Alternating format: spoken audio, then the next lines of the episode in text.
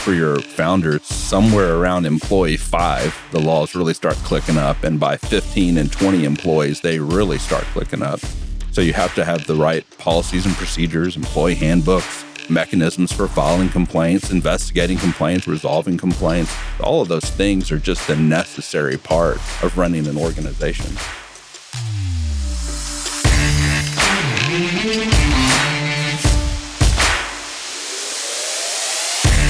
Welcome to In the Thick of It Toolbox, the special series where inspiration meets implementation.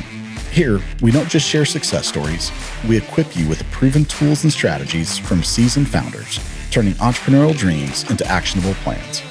Prepare to be enabled and empowered on your journey. You're not just listening to a podcast, you're gaining access to an essential toolbox for your business success.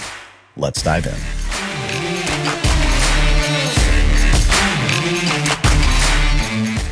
I'm excited to have my longtime friend Ben Haile join me on this bonus episode of In the Thick of It Toolbox series. Ben and I go way back to our college days in the late 90s. He has spent his entire 20 plus year career with Ethos Group, the leading provider of outsourced HR services. Since graduating with a business degree focused on human resources, Ben has worked in nearly every facet of Ethos Group's business. He's risen to a leadership role, guiding the company's overall vision and strategic direction. With an insider's view into hundreds of small and mid sized businesses over the past two decades, Ben has seen it all when it comes to the HR challenges that entrepreneurs and business owners face. We'll tap into his expertise, covering everything from the basics of HR compliance to wild stories from the trenches. Even if you have an HR manager on staff, I expect you'll learn something new about safeguarding your organization. Ben, thank you so much for coming in and being a guest on our special toolbox edition of In the Thick of It for our audience, just some background Ben and I have actually known each other for well over 20 years. We met at the young age of 18 as we were freshmen in college and lived in Dunn Hall. It's okay if I date you here. We've been friends since the 90s. It's a long time. Puts it in perspective. You must be old. so we go way, way back. And actually, before we get too far into it, you have actually been in your position with your company, not in your position, but you've been with your company your entire working career. We live in a world where two years these days is almost a long time, and yet you've been there for 20. I think will be good insight for people that are listening. What is it that has kept you there for so long? What I was looking for when I was graduating from A&M back in 03 was an opportunity in HR because I was a business major there in, in their school, their business school, with a human resources management emphasis. So I really wanted an HR job. And the more I looked around, the more I realized most entry level HR jobs were like payroll, benefits, analyst. They weren't the interesting parts of HR to me. And I was much more interested in the employee relations side, like something with people. And what I really wanted was opportunity, right? That's what most people want. And when I found Ethos Group, which is still today our parent company, they had been in the finance consulting space since 96. So they were a fairly new company, but they were established. And the people who started it had been in that business for, for a while before that. And they wanted to get into the HR space. And so here I had this unique opportunity to kind of do a startup, but within the the loving arms of a parent company who could give us some resources and some, some support. So 20 years later, I've now had every job that we have at Ethos. I've, I've bounced from field rep to sales to support to admin to our human resources help desk, our hotline, we call it. Uh, now, for the last handful of years on the leadership team, and most recently getting to lead the whole operation. And it's been really rewarding. But what has kept me there is the same thing that is what brought me there, which was opportunity. And I would have probably left years ago if I found some better opportunity somewhere else. I don't feel like I was ever just willfully blind. My father had some entrepreneurial history with him and it has taken some different unique jobs and I saw how that played out, but he's also had a lot of loyalty to really good places when he worked there. So I feel like I was ready for that mix of, hey, I'm okay trying some different things and figuring out what works, but if it is a good thing, You've got great opportunity right in front of you. Why would you leave it? So, takeaway for founders is make sure there is always opportunity for your people. Absolutely. Absolutely. Let's kind of go back into the background. Coming out of college, your area of study was human resources, HR. And you know, at A&M in the business school, they kind of divided it back then into some marketing, some finance, some accounting, and then HR. And HR still today, but then was a mix of the psychology side and the pre-law legal side. And that's the part of HR that I love, that which is what we really call today employee relations, which is like a subset of this large umbrella that is human resources, right? When we talk about HR, that can mean a lot. HR can be payroll. That's really important, right? Everybody, any company, you got to get your payroll down. HR can be the benefits part or the the larger comp or even employee rewards, it's sometimes called now. HR can also be recruiting. One of the most important parts any company has is how are they going to recruit and onboard their new people? The salesman side of HR is the recruiting side, and the payroll side of HR is the accountant side, right? But then there's that part in between, which is all right, we've recruited them and we're paying them then how are we engaging with them? How are we making this place successful for our people where we're going to follow all those laws, the really boring labor laws that nobody likes, but they're very real for every business. For your founders, somewhere around employee five, the laws really start clicking up. And by 15 and 20 employees, they really start clicking up. So you have to have the right policies and procedures, employee handbooks, mechanisms for filing complaints, investigating complaints, resolving complaints. All of those things are just the necessary part of running an organization. I'm going to probably oversimplify what it is y'all do. And, and so just take this as the, the jumping off point. I think of what you guys do as outsourced HR. You may have a different term, but maybe explain what that is. Well, there's a lot of ways you can outsource HR, right? even just the concept of outsourcing things in general. It's not uncommon today to outsource lawn care, right? Or janitorial services or all sorts of things that we don't necessarily want to do. Once we have specialization and division of labor, the whole economy grows a lot faster. And so that's what we do with outsourcing HR. Just take another little piece of specialization and divide that labor because we can do it, frankly, cheaper, faster, better than you can do it for yourself in a lot of cases. So when you're looking at outsourcing, almost everybody outsources payroll now. They might have a payroll person who still manages part of the process, but it's not like old payroll where they literally ran the reports and filed it with the bank. Now they're just using software. So that's where we come in on the employee relations side. Much like companies years ago started figuring out how to use payroll, they're now using tools like Ethos Group or EGCS to outsource the onboarding, the training, the new employee orientation, the distribution of the employee handbook, and then the problem solving. One of the big features that we provided first years ago was our HR hotline. And we thought we even referred to it as the employee complaint line. And we thought that, like, all right, this is really for employees to call us and let us know about all the problems they have. And that definitely happens. We get plenty of those, and that's a valuable part of that tool. But month in, month out, about 85% of our calls come from managers. They're not filing complaints, they're asking for help because your managers of companies are in this great middle, right? They're not the employees, they're not the owners or the upper echelon of leaderships, but they're in the middle and they're in charge of applying all of the policies and then solving all of the problems. And they need help. And most companies don't provide very good help to those managers. And so for us, whether it's the owner, the executive team, or the frontline manager, we're giving them a person to call a VP of HR, an HR pro to pick up the phone and call. In our case, they're literally SHRM certified human resources professionals to get some answers, to get some direction, sometimes just to brainstorm with. Uh, or one of our most common things is just to do documented write ups or reviews or things like that for people. We get a, a whole lot of calls just to help find the right words. HR, the words matter a lot. So we're professionals at helping with the words. Indeed real quick, one of the things we always try to do is when there's acronyms or industry specific terms, help mm-hmm. people understand what those are. So you mentioned SHRM. Could you just break that? In the HR world, SHRM is our people. That's the Society of Human Resource Management.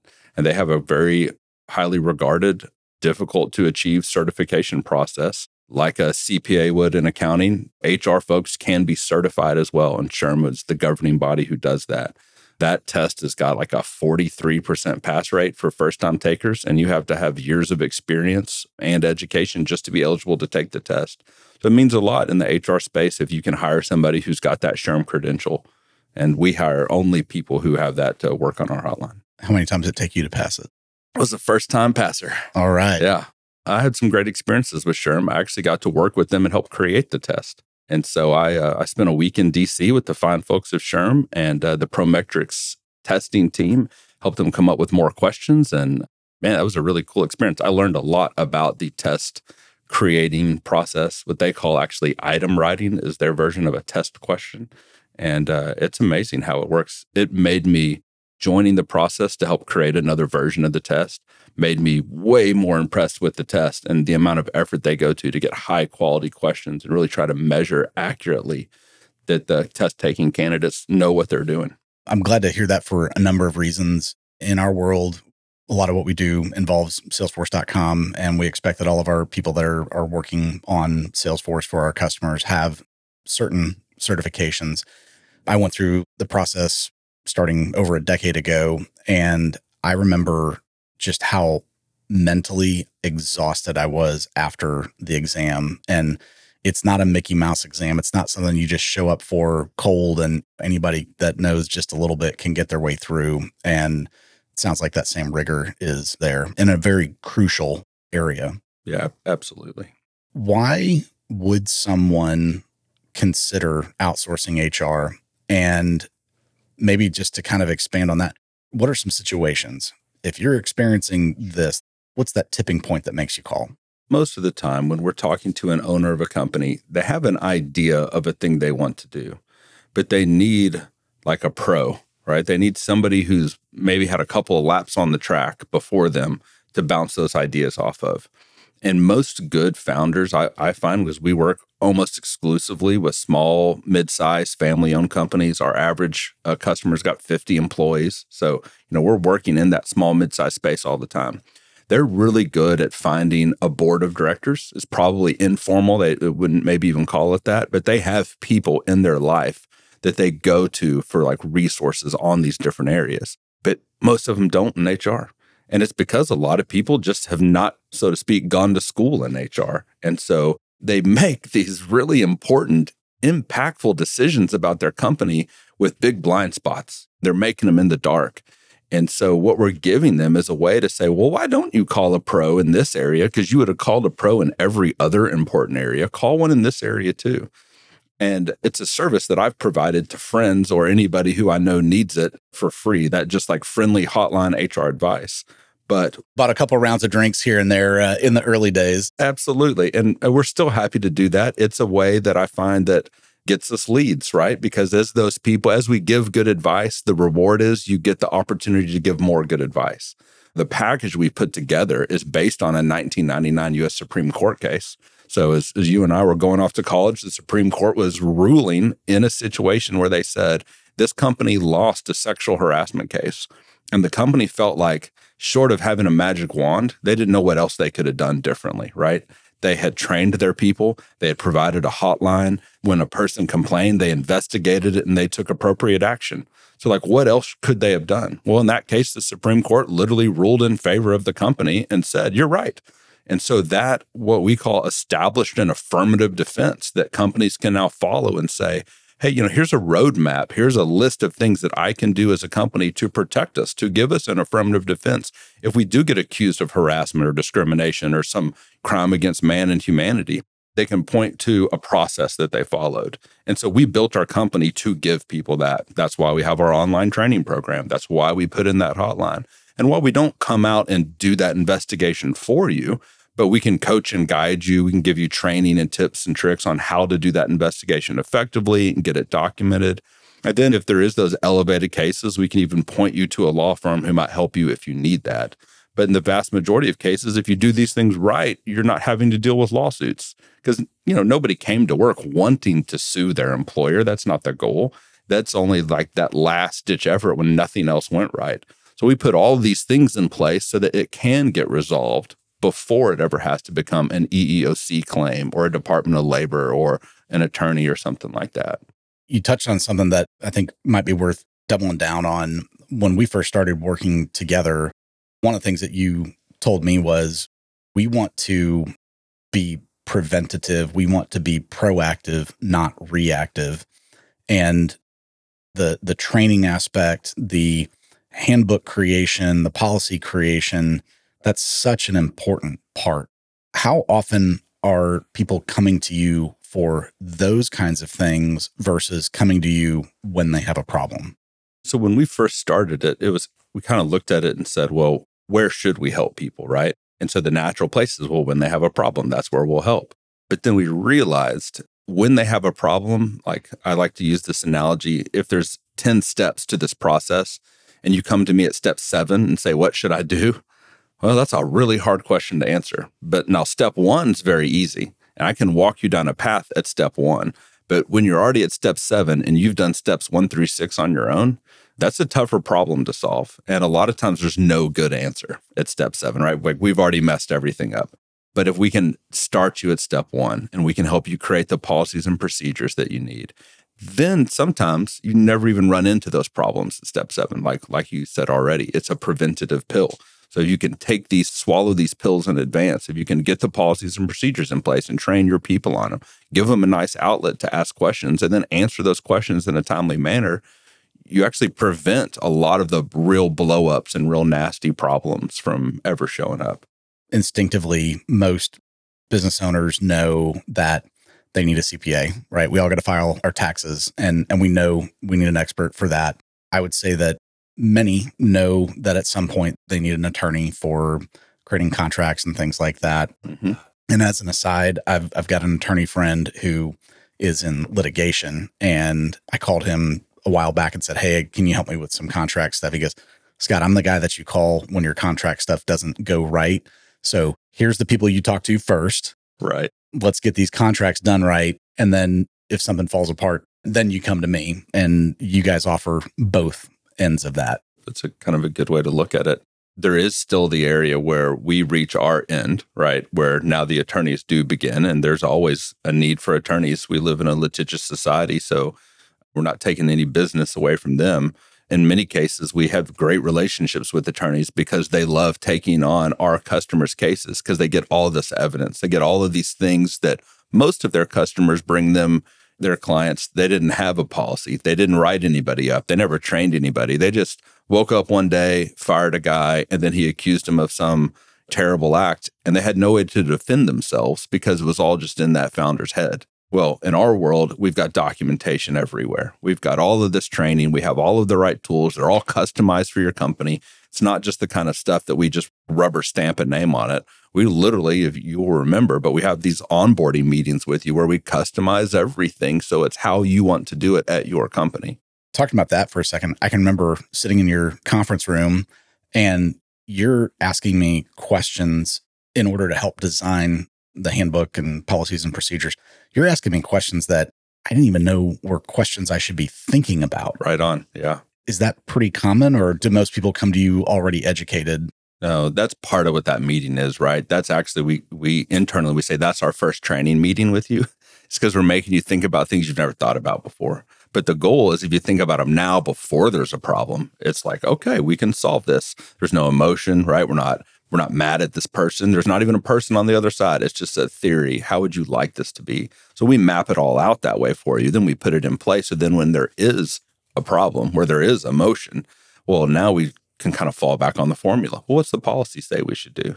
Now, of course, we write everything so you can change the policy if you need to. That's an important part of being a founder, right?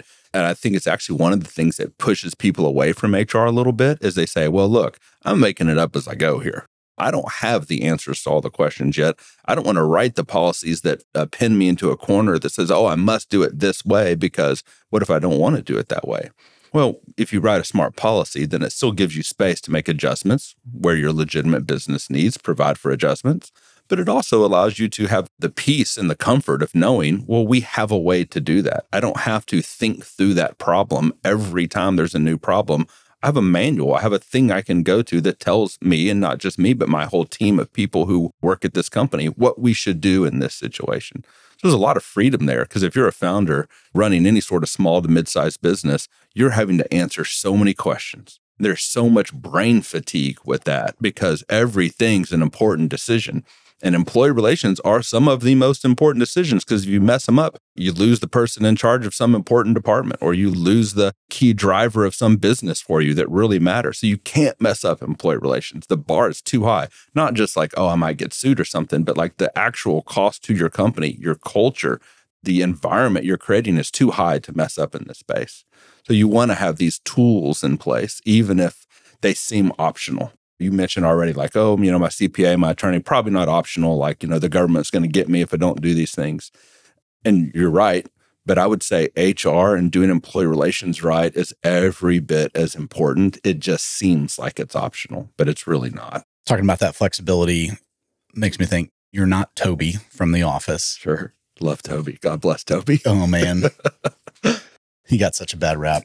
The biggest heart, right? I mean, he, poor guy was always just trying to help people, and Michael hated him. and yet he put up with Michael. I imagine y'all probably have some Michaels.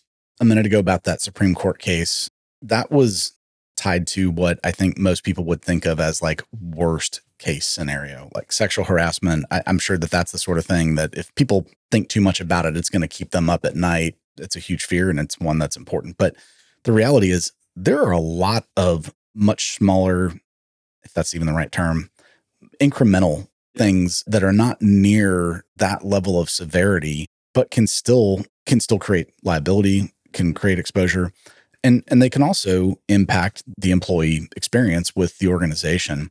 What are some of the common things that you guys run into that aren't the worst case scenario? The extremes often allow for good examples right? Because that's the thing in the headline but the the actual day to day is people being late to work that's the single most common thing a management asking for help on a problem employee situation is our most common call to our hotline and then the most common subcategory of that call is just tardiness, right? It's like no different than high school. It's like the bell rang, he wasn't at his desk. What do we do? It happened again. We talked to him about it, it happened again. We wrote him up, it happened again, right? It's sad, but it's just human nature, I guess. Like being at work on time is hard to do. it, it hasn't changed but there is some some things you can do to manage through that and a lot of it is clear communication of policies and then consistent implementation of those policies different companies have different things. You guys don't operate a place here where being at work at a specific time is a big deal, right? But other companies, like that's a huge deal. They need somebody logging into a phone system at a certain time or being logged into a queue for customer support. And so being late's a big deal to them. So there's ways to structure the time, structure the schedule, structure the communication, all just strategic things to help. And then sometimes you just don't have the person in the right seat on the bus, right? They might be a good person, real friendly, but if they're just not in a season of life where being on time at a job's a thing they can do, you got to give them an opportunity to do something else. And so we'll help you do that in a right way as well, where with the right write ups and documentation, we can move to termination of employment, document all that in a good, clean way so that when that unemployment claim pops up, or when that workers' comp claim showed up out of nowhere, or when you're trying to fire them, but then they mention ADA or FMLA, you know, American with Disabilities Act or Family Medical Leave Act, right? They're they're throwing something at you that you weren't ready for, and now you don't know what to do. And when you guess at it, you'll probably make the wrong guess because you're uninformed. So instead, mm-hmm. you call your friendly ethos hotline and you you actually talk to the pro who says, okay, here's what you need to do. Here's the form. Here's how to address that. Here's a word track, right? And that peace of mind that comes with that more so, it's twofold, right? Because for the founder, you need the peace of mind for you that you know who to call for the right answers. But really quickly after that is you need to know that your people have a place to go for the right answers. Because a lot of founders, like the longer you do it and the more it becomes small to mid size, it's not really you doing all those things anymore. It's this whole staff and management team that you have. And you might go, oh, you know, well, I trust Billy, he'll do a good job. And I, you know, Susie will do a good job. But then there's Walter over here I mean, he's a high performer, but man, he doesn't always like people. And if Walter's just firing from the hip all the time, then that guy or girl or whoever's creating a lot of liability for you.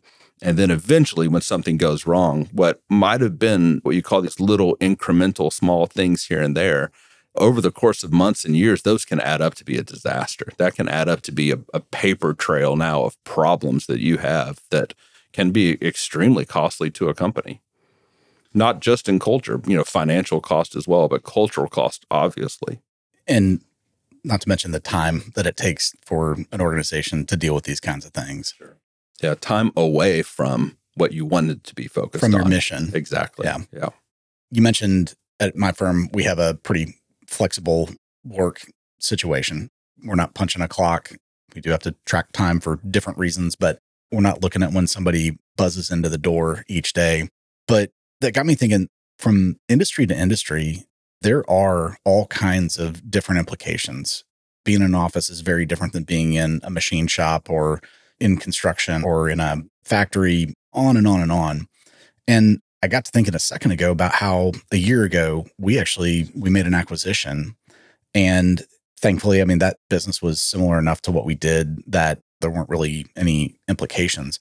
But I would think that as as businesses are doing mergers and acquisitions, you need that extra set of eyes to help you understand, okay, well now that you've moved into this space, these are things that are important. Yeah, absolutely. You know, another thing that you're probably not considering because you're a, a good Texas man, but crossing state lines man, oh man, do the labor laws in our country change when you cross state lines? So, and you you actually done that before. We've talked about it before. Just a few weeks ago, reached out about that. Yeah, that's right. Sorry. It's an amazing difference. And we've spent a lot of time in the retail automotive space. And so the buying and selling of dealerships is as common as buying and selling of cars. And so constantly our owners of dealerships selling this store, buying these two stores, selling those two stores, buying these four stores. And so they're always in need of when they take over those new stores to come in and put in the right policies and procedures because they don't want to let that store run with whatever culture it had. They want to immediately start shaping the culture to their family's model, how they want that business operated. And so it's really easy once you've already started to set up your policies and procedures, you kind of have a framework, then you can go put it into any place. You might have to customize it a little bit, right? You might have to turn some knobs up and some knobs down. There's a different state FMLA here. There's a different program over there. So you'll make those adjustments. You know, we do all those things right there with you. The gun laws change, right? There's so many things that change state to state that you have to make those adjustments. Right now, we have customers in 12 different industries. So there's a lot of industries out there. We're not experts in every single one, but it's amazing how much is consistent across. And so we'll we'll start with what we know and then learn what we need to learn to help that particular industry be successful when we do take on a new one. If someone were to say, "Hey, yeah, this sounds great. I think I need this." What does the timeline look like? What are the steps that you go through to get somebody up and running to be compliant and then to have that that ongoing maintenance for lack of a better term? we basically have about a one hour sales presentation where we just explain everything that we do. And we do that not so much to sell you on it, but to make sure that you're getting what you think you're getting, right? It's not a, like I, I tease our sales that it's not really sales. All it is is explaining what we do. And so we just really try to make sure that you understand what it is that we do and then how we're going to do that. And we need to then understand what it is that company wants and needs. Because if it's not a fit, we don't need that business. But if it's a fit, then we schedule a um, what you referred to earlier as that day where we create the stuff. You know, that's the idea of our all of the policies and procedures, and it's pretty much a workshop day. And it doesn't always take all day, but we're going to spend about a day with you and help identify with your leadership team what policies and procedures you have, what needs to be adjusted, what needs to be customized. Then we go back to our office, we take all of your employees, we put them into the software, build out everything customized. Our training is at the job title level. So that means we can train a sales manager this way and we can train a salesperson that way. Then we can train a software developer this other way. So it's not doesn't have to be uniform uh, which is really important because we want to train different people on the things that actually apply to their job, not just, oh, everybody's an employee, so everybody gets the same stuff. So we build all of that. But from a timeline, we're talking weeks. So from a sales presentation where somebody says, yeah, this is interesting. I like it. Let's do it. Then within a week or two, we'll have that onboarding meeting scheduled where we do the workshop. Then within a week or two, we'll have the software built and ready. And then we'll come out and do what we call like an installation meeting or a kickoff meeting we did one of those here at Venn where we uh, got in a conference room and just explained how this works to everyone. Change management 101, right, is to let people know what's going to stay the same. And when a new HR company comes in, people like raise an eyebrow at you and they're like, all right, what are y'all doing here? What went wrong? Who messed up that now we have to have this, right? So we're just explaining this is part of a natural growth of a company. Any company grows, you start kind of checking new boxes. And for most companies, you reach a point, you need some HR help. You need some training and policies and procedures. And we put the hotline in place, and employees normally respond really well to that hotline. Some of them will call to just be like, Does it really work? Who is answering this? Is it going overseas?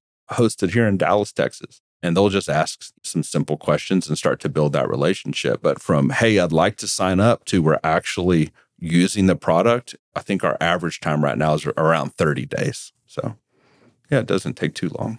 Early on in the conversation, you talked about there's so many different facets to HR. There's recruiting, there's payroll. Very few people are doing payroll themselves. They're they're using some kind of service, and some people even go the PEO route. Do you typically come in alongside a PEO or payroll provider that has some light service, or how does that work? We don't really step on the toes of payroll, right? So we can work with them. We have some different APIs that we use to integrate with payroll companies so we can push or pull data back and forth just to make onboarding new users easier. A lot of our customers use Paylocity. That's a really good payroll company that's pretty forward with their software and it works really well with ours. But we're able and willing to integrate with other payroll providers as well where it's needed. Managing users in our HRMS, our user uh, system is pretty easy. We're not collecting everything about that user. So there's some conveniences in using the APIs, but it's not like a must to do it for ours. So we can work with any payroll provider that you already have a lot of the PEOs will either try to offer something similar or have their own version. So we don't have a ton of customers that also have a PEO, maybe a few, but they all have a payroll provider, and we're not uh, we're not stepping on each other's toes there. What can a founder expect to achieve by having an outside HR group? I think the first thing they're going to get is that peace of mind, right? That the reason that you buy insurance is because you're looking for that peace of mind, but it doesn't actually prevent anything. It just helps to make it better. Like if there was a problem, we're literally trying to prevent it, right? So the peace of mind that we're providing is that you now have answers to your questions. You know that if it does all go wrong, that you've done the right things, that your business is acting like a real business or a big business should be, not like a startup that doesn't really hasn't found their way yet there's a reason that every big company in the world is doing all of the things that we do because these are the best things to do if you run a big company. And so, somewhere along the way of becoming an idea and a small company and then a mid sized company, these are the things that you need to do, right? So, you can take the long way and you can hire all of the staff and you can build your own software and you can train your own people at a great time and expense or you can just take advantage of the fact that other people have already done that legwork and solve that problem. And you can race right to the front of the line and get all of these tools and have them rolled out in a month. And the, just the peace of mind that comes with it of just knowing that you're doing the right things, that you're not going to get hit upside the head with some law that you guys have never even heard of, and all of a sudden you're in violation of it. That peace of mind is huge. And that's something that totally resonates for me. And just kind of talking about the scale aspect of this, I think that we started working with Ethos when we were probably 10, 12 employees. And when we were that size, it it didn't make sense. I mean, we're at that size, it doesn't make sense to have 10% of our organization be HR. It was exactly what we needed. And I'll share a little peek behind the the curtain and I'll I'll keep things vague, but I was incredibly naive getting into the business that I'm never going to have a HR problem. I'm never going to have any kind of people issues that need to be dealt with. This is a confession. I genuinely thought that. Just because you're a nice guy? Just because I'm a nice guy and I hire good people, right? And how could anything ever go wrong? Truly, truly believe that, purely naive. And yeah, you and I had had some conversation over drinks here and there and gotten some advice about different things, but we had a pretty major incident. And even as I think about this, I don't even know that we could have had a policy around the situation. Didn't impact a customer, definitely wasn't a sexual harassment, but but it was something that was of, of consequence. And we engaged you when we were in crisis mode because we had to take difficult actions. What would you tell people about getting in before you have a problem? Most people go to a personal trainer because their doctor said, if you don't lose weight, you're going to XYZ, right? They go after the heart attack, they go after the shell shock. That's what causes human beings to change. Something dramatic had to shake them. And then they're willing to go make the needed change. Rarely is there anything about that change that that person didn't already know. right? It's not like they didn't know diet and exercise were going to help them, right? It's not not a news flash that they were not aware of before. They just were not compelled to make the change. We're no different in the HR space, right? If you have people, you will have people problems. It's a it's a simple equation. It's a one to one. It's a guarantee. If you have people, you will have people problems. You just get to decide for yourself. Would you like to be ready for them, or do you want to put out the fire once the whole house is going up in flames? We have all of the tools. They're all available. They're all ready, and none of them are rocket science. And they're all actually today surprisingly affordable they're much more inexpensive today than they were 20 years ago when these new pieces of software and new things were rolling out. So if you want to do it, if you're a small to mid-sized business and you're thinking, yeah, I ought to do it, then it's worth at least learning a little more, getting a phone call, taking a look, because otherwise you're going to do it eventually. It's just probably going to be when your house is on fire, which is the least desirable time to do it. We're currently hovering right around 30 members of the team and we're still nowhere near the point where it would even remotely make sense to have a, a full time internal HR person. And without getting into specifics, what we pay for this service is the peace of mind that I get for very little is an incredible return on investment. And we followed that like the user count model. So it allows us to price the 10, 15 employee business very, very affordably. But then it allows our price point to scale up with the work because we have customers who have two or 3,000 employees in 10 states. The amount of work we do for them is considerably more than the amount of work we do for you, but their price per user follows the scale where it makes sense to us, right? So it's a great model. It's worked really well for us. It allows the small businesses when I was a kid, my dad had a sporting goods store and he had a few employees. And I can remember times where the police would call us in the middle of the night because one of the college kids who worked for him didn't lock the door when he left the sporting goods store. The whole business was unlocked, right? And I can just remember my dad thinking or talking to just venting to my brother and I about like, you know, it's the people that make it so hard to do business. And it's because we're all broken, fallen human beings. It's part of still being alive on earth. And so if you got to work with people, then you need to put the tools in place to work with people the best way you can. And so things like this outsourced HR is just a great way to do it. If we call you one time in a year, it is worth every penny that we we pay. And if we don't have to call you, it is worth every penny that that we pay. Yeah, it's a good way to look at it. What are some things that are going on in the HR space, HR law that people need to be aware of? Like, what's kind of the current event? What's the, hey, if the court rules this way, this could impact? Is there anything major coming? Yeah, there's several interesting things out there. HR law and how the courts are uh, structured follows presidential elections in a really big way because in our country, the way is designed is whoever's the president gets to appoint the heads of the EEOC and the National Labor Relations Board and a lot of the judges. And those people are really shaping how labor law works in our country.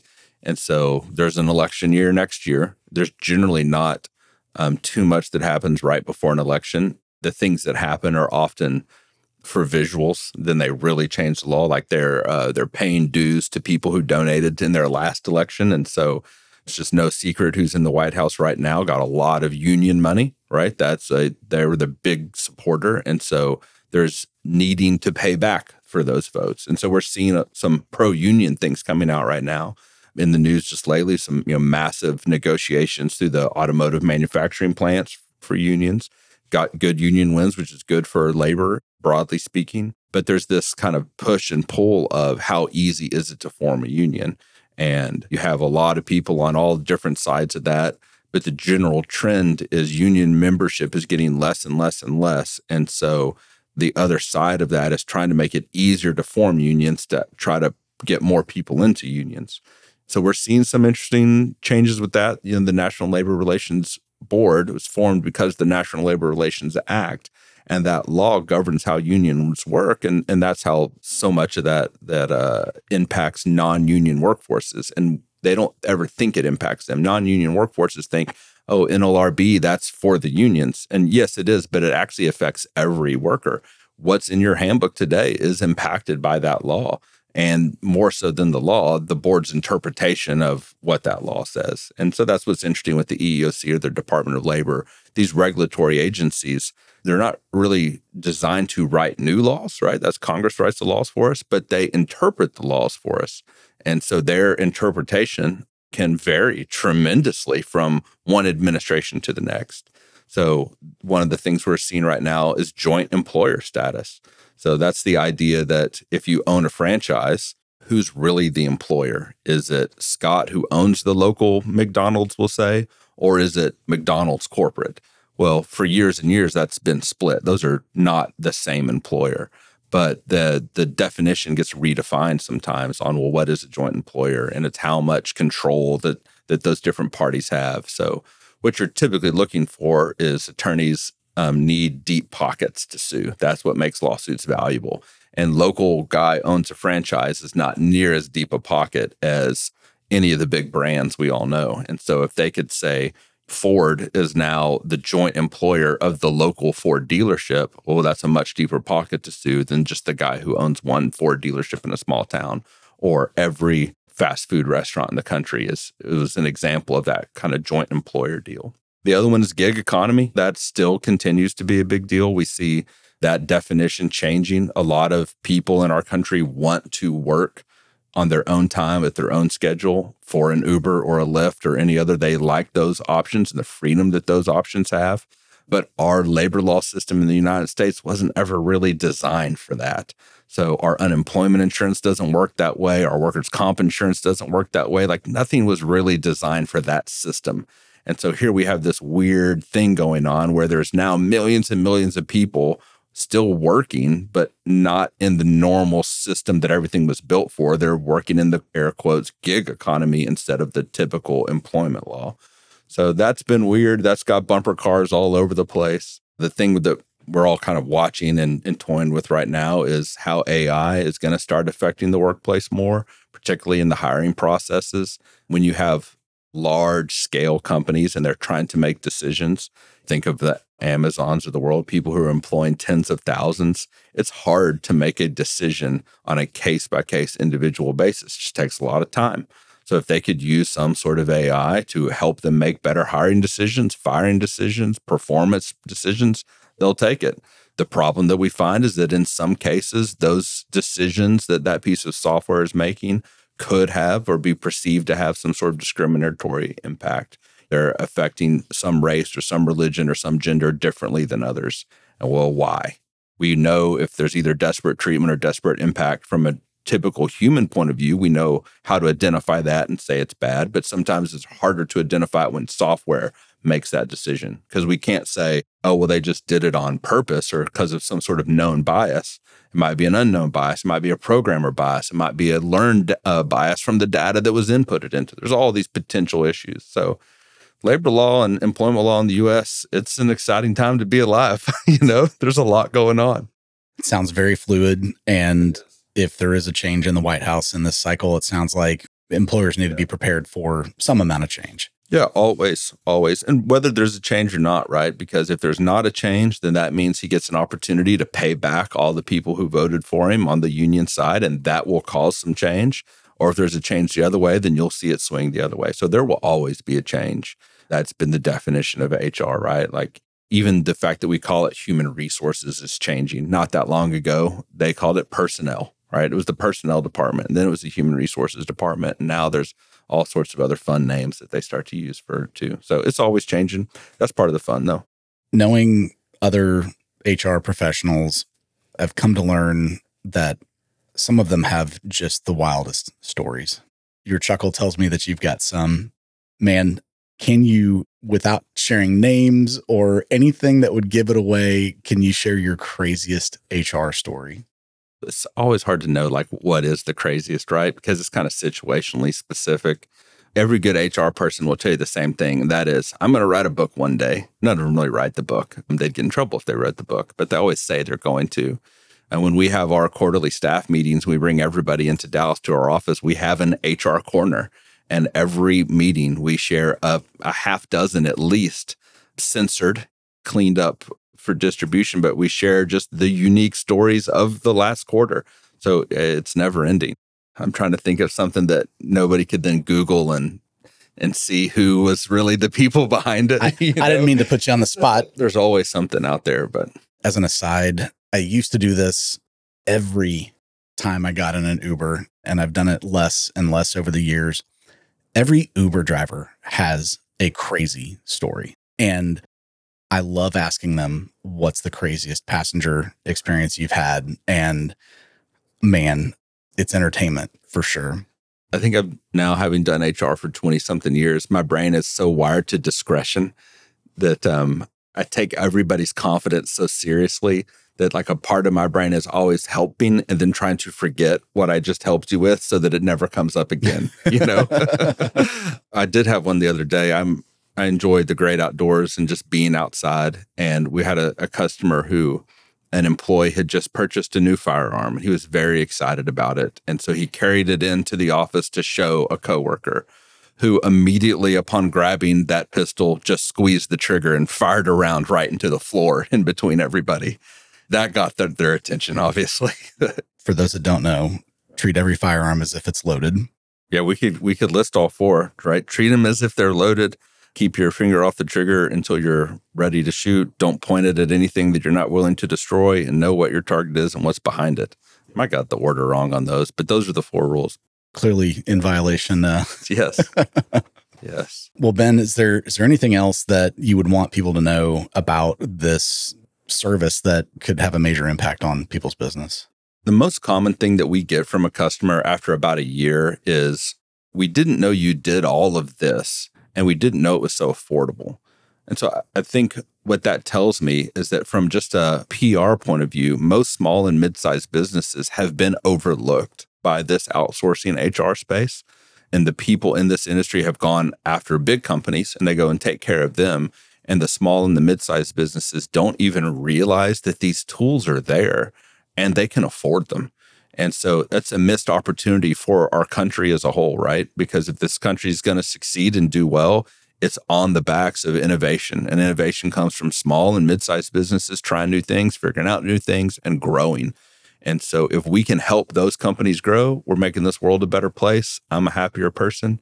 So just know, right, that you can have these tools. It's not exclusive to high dollar big fancy companies, everybody can take advantage of these types of tools. Uh, really just a, a phone call away. I one of the things we talk about on on our traditional in the thick of it podcast i don't know how many times i put this out there i tell everybody find a mentor if you don't have one my exhortation from today's episode is don't be naive like i was and if you're 10 employees or larger and you don't have this don't wait until you need it go get this in place now, take that preventative medicine and be prepared, not if, but when something happens. Great advice. I like that. As we wrap up, we were talking just before we started the the interview. This is not the first time that we've both sat side by side with headphones and, and a microphone. Yeah, back in the late 90s, there was a DJ show, a radio show that we hosted. One day, one time, one time, one afternoon session. But man, we rocked it. Yeah, it was good. I don't remember a single song we played. I wish we could go back and find that list. Do you have any idea? I do remember one. Okay. Guster was really big. Oh, sure. And, and I remember playing their stuff. I can buy that. Maybe a little OAR in there, something like that. It was a good time. Probably some Dave Matthews and yeah, Counting Crows. If you were there in the 90s, Dave and Counting Crows for sure. Yeah. I'd probably try to squeeze in some Robert Earl back then, but who knows? We already talked about years, but just talking about those bands, we definitely have dated ourselves. So for sure, those were good times, though. Nice to be back with you in studio. Hopefully, it's not another twenty five years. Yeah, yeah. Well, Ben, thanks so much for coming in and sharing about outsourced HR. My pleasure.